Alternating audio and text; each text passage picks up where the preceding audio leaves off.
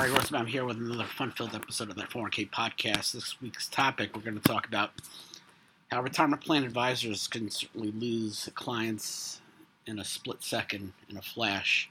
But of course, first things first, let's talk about all the live events coming up.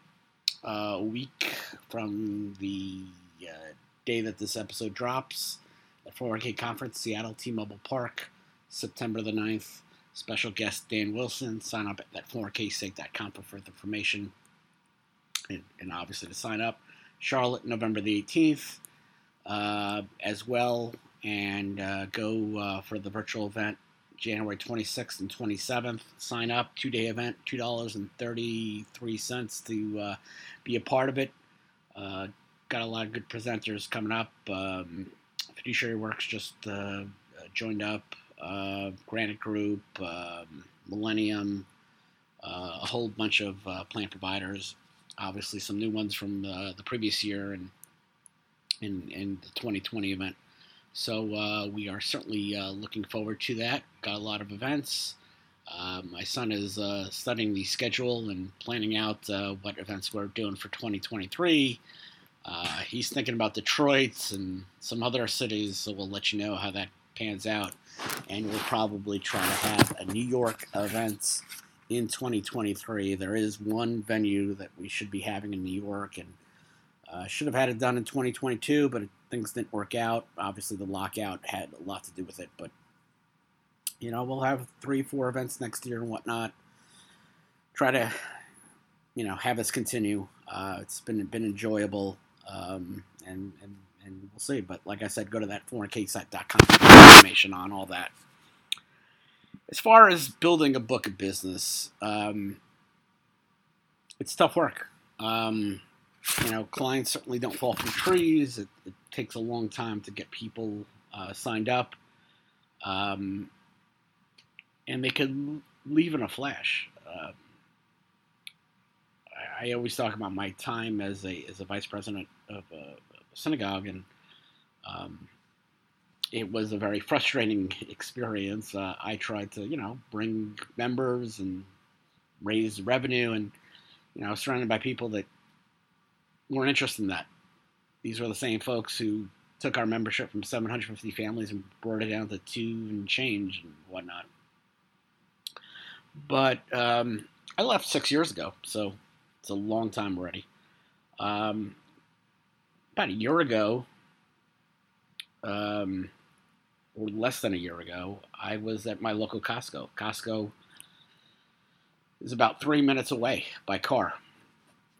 And um, I ran into a former member of the synagogue. And the guy didn't remember my name, but he remembered my face and remember my involvement and, you know, kind of why I left. And he told me after so many years, I don't remember if it was 20 or 30 years as a member, he left after years of frustration, and there was the straw that broke the camel's back when, um, for the high holiday services, for those who are not Jewish, those Rosh Hashanah and Yom Kippur, uh, one of the former presidents who, uh, who was a little aloof and had no uh, table manners or how to deal with membership. Uh, apparently, as part of the services in 2021, they did temperature checks. So the former president goes to this member and says, We could take it orally or we can take it the other way. And these are the high holiday services. And the jokes that you make may make with family members and close friends are probably something that you don't make jokes with people that aren't your relatives or, friends. And needless to say, that's the reason the guy quit. So all those years of you know building it up and whatnot, they just he just left over something like that. And you don't want to make comparisons, but you know I've seen that you know from time to time happen in their time playing business where you know people leave just in a flash. Um, you know all those years, all that time, like you know chasing down the client. I, have been in situations where, you know, it, it would take years. Uh, I had one client, TPA client, doing plain documents. It, it, literally took over a year and a half uh, to get going and get done. But you know, how to avoid losing clients in a flash. Number one, putting the client's needs ahead of your own. Um, I have been living in Oceanside since 1997. Um, that first year I was there, uh, I was not really there. I was getting my tax LLM degree, finally got a job, and I finally got my dream car at the time. Um, I think when I first started law school, the dream car was a Mercedes Benz. Um, after law school and, and tax LLM, you had to take down that kind of vision and lower it a little bit, and I got a Toyota Camry, 1998 Toyota Camry. And it was always a question, you know, Newtown, you know, what are you going to do for mechanic? But uh, turns out my father um, had gotten a, a Nissan Maxima, um, and there was an issue with the car, and he took it into a local mechanic by the name of Ralph, uh, who was literally around two corners from their house. And Ralph looked at the car and said, You know, the shocks and struts, they need work. And this is a new car, and you got a factory warranty on it. So while I would love to charge you for it, it's covered under warranty and let Nissan pay for it. Ralph, I think if anybody knows any of my writings, I, I think I wrote a chapter in my last book uh, about Ralph. Um, and how I've always talked to him about business and whatnot. I've always been impressed with how he handles himself. And for foregoing an immediate shock and strut job, Ralph did what he always does, which is always right by his customer. And as a result, uh, my father became a customer. Uh, other relatives became a customer, and I've you know had two two different cars. You know, I've had seven or eight cars since since the Camry, 24 years ago. And uh, I'm a client of Ralph's, a customer of Ralph's, and I'll be a customer of Ralph's until the day I move. And, you know, too often financial advisors, TPAs, ERISA attorneys look to their own pocket first instead of their clients coming first. And you got to put your needs obviously in front of the client. Yeah, obviously you got to put your needs in back of, you know, the clients. Another mistake I think that advisors make is when they refer all of their clients to one TPA. Um, some TPAs, you know, specialize in large plans and high minimum fees support that. Others work with smaller plans. Uh, some are better with DB plans. Some TPAs have no DB, uh, DB, you know, kind of service. And uh, finding a TPA, you know, is kind of like picking a suit. It needs to be a good fit, and there's not one fit that's for everybody. And I think that uh, as an advisor, one of the biggest mistakes they can make is putting all their plans with one TPA.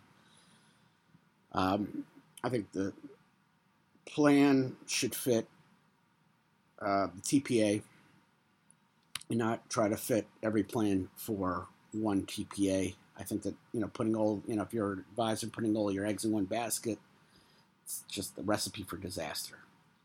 Um, Next is obviously ignoring what the TPA is doing. Um, you, you know, plan sponsors have a kind of set it and forget mentality that uh, plan advisors really shouldn't have. They put, you know, they put the plan in a drawer, as I always say. They don't care about the plan, and there are advisors out there that do the same thing. Uh, they place their plans with the TPA and just never concern themselves with um, what the TPA is doing. And you know, for most part, TPAs are doing a good job, and there are TPAs who are not doing a good job, and um, that's always that's always a problem. And I always think the best financial advisors serve as a check and balance on the TPA. They they're they're, they're the person you call to complain with what the TPA is doing. They serve as an ombudsman. Um, you know, I think uh, advisors should make sure the 5500 is done. I think they should make sure that uh, you know notices and statements are given out to participants. Valuation reports are done. Um, you know, I, I always say that uh, the best financial advisors that I ever worked with when I worked as a TPA were those who were very conscientious and heavily involved in the administration of their clients' plans. Those are the ones who got retained. And uh, you know, I, I've saw, I've seen situations in the past where advisor recommended a bad CPA, and um, as a result of that referral, the advisor got fired as well. Next, obviously, advisor forgetting the significance of the investment policy statement. Uh, you don't see that much anymore, but it does happen. When it comes to uh, obviously the use of investment advisor, one of the most important responsibilities for the advisor and plan sponsor to develop an IPS. Um, you know, it's that blueprint for the selection or placement of plan investments. Uh, the use of the investment policy statements is one of the strongest protections that a plan sponsor can implement to minimize a liability from lawsuit by a plan participant. But uh, you know, I, I think that uh, you know, having a failure to have an IPS is bad, and then fi- failure to file uh, to follow an IPS that you do have is bad as well. And uh, you know, it, it's an easy mistake to make, and I don't know why that there are plans out there that still don't have an IPS. Uh, I've been on DOL audits where the auditor has asked for the uh, IPS, so you know this is something that needs to be done. Um, you fail, you know, as an advisor, you fail to, um, you know, take care of, uh, and you don't understand the significance of an IPS. Well, you're going to find that you're going to get replaced. Um, obviously, next uh, in addition to the IPS, you know, an advisor that doesn't do a good job in reviewing uh, plan investments. So it's not just important to have an IPS, it's important to follow the IPS and to follow the funds within the parameters set forth by the IPS. And, you know, there's always, you know, managers change on mutual funds, there could be style drifts. Uh, I remember the first mutual fund that I ever had was the Kaufmann Fund, which I think is now Federated Kaufmann. I don't know if it still exists, but it was a very well known small cap fund that became too large. They didn't want to shut it off to new investors because you know they were making something like 269 basis points in administrative expenses, and you know the pl- the, the fund was drifting to becoming a mid cap fund. So you know, I think it's important that uh, any change, um, you know, listen, I remember when Fidelity Magellan, remember that was the big, big, big fund back in the day, Peter Lynch, and then um, I think did Jeff Vinik take over for Jeff Vinik, who now owns the Tampa Bay Lightning. Uh, he was the fund manager, and he put in all that money into bonds while the market was booming, and he got replaced, and I, don't even know what that fund is doing anymore. It was it was tremendous, whatnot. But it's important for an advisor to, you know, make sure that the investments are still proper with the plan. And another thing that you know advisors ignore that could certainly be a problem is ignoring plan costs. You know, we know that we have fee disclosure regulations for the last ten years. Um, advisors should certainly know why, you know, whether the fees being charged are reasonable or not, especially when the TPA is selected based on the referral of the advisor. And um, you'll be surprised sometimes you'll you know still run into an advisor who swears that uh, the plan they run has no administrative expenses because it's still on some kind of insurance company platform.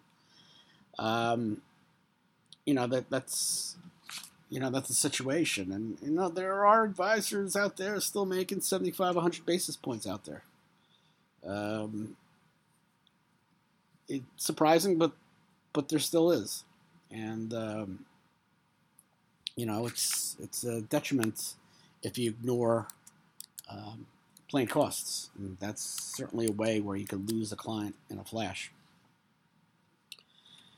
Uh, ignoring the changes in the plan sponsor, that's that's obviously a gimme. That's always a problem. Um, not only changes in people running the company. Um, years ago, one of my favorite stories about an advisor was um, a very well respected advisor. I think now he's he was a broker. I think now he's a, a registered investment advisor. Somebody very good with retirement plans years ago, that plan was at the TPA that I worked at. I think I've mentioned the story in the past. And suddenly he was fired from this plan. And within a few months, he was rehired. What happens?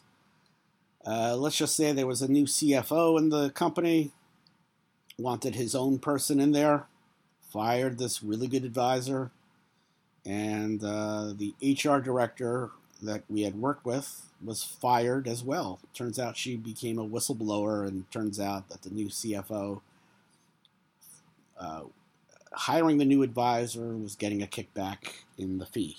Um, it happens. Uh, it's important for the advisor to understand uh, changes within the business as well, you know, internally in terms of, you know, corporate structure and whatnot, and, you know, who's in, who's out, and whatnot.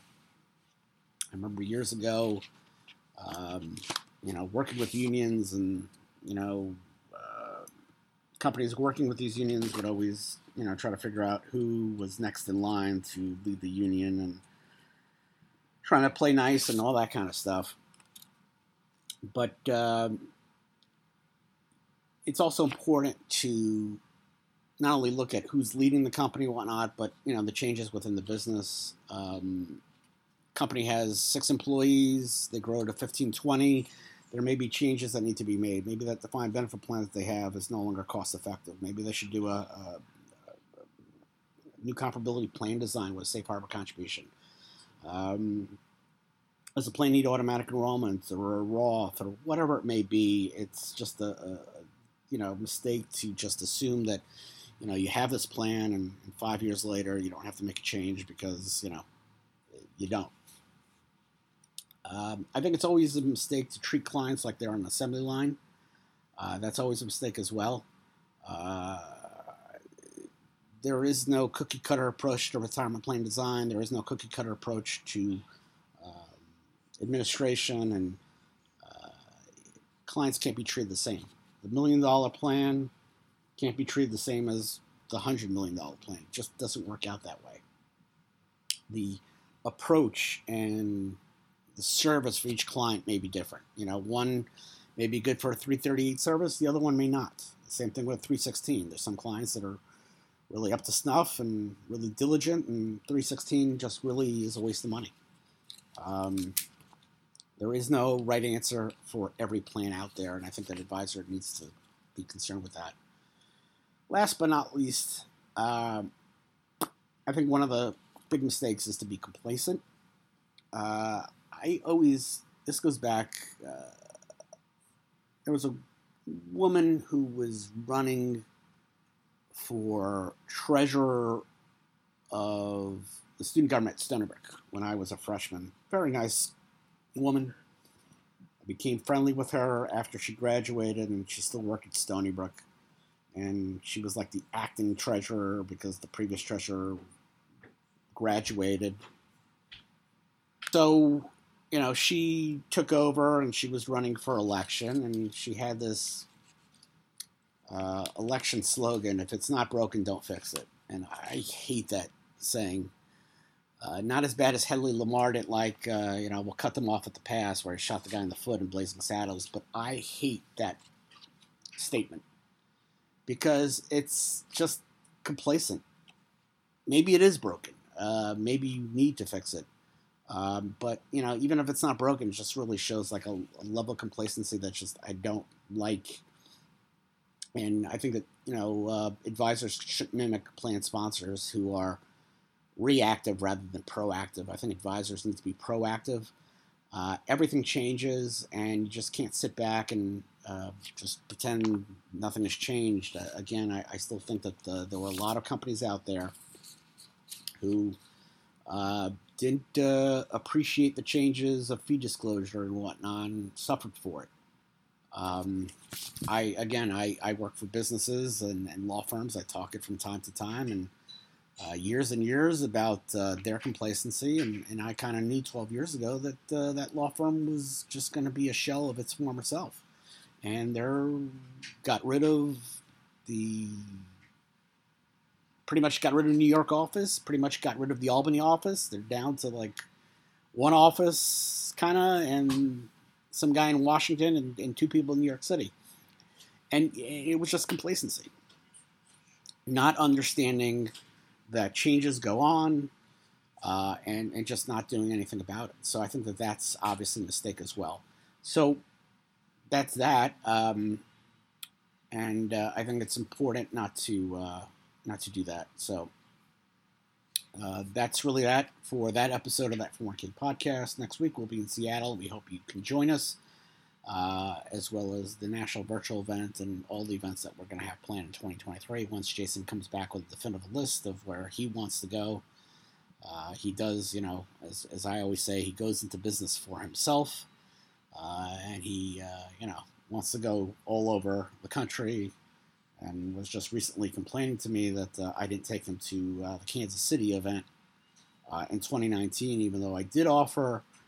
And uh, he, he didn't want to go because he was bored when he was at Wrigley Fields when I had my Chicago event. And I'm just saying that here because he's sitting like about 10 feet away from me, smiling and trying to control, um, you know, from not laughing.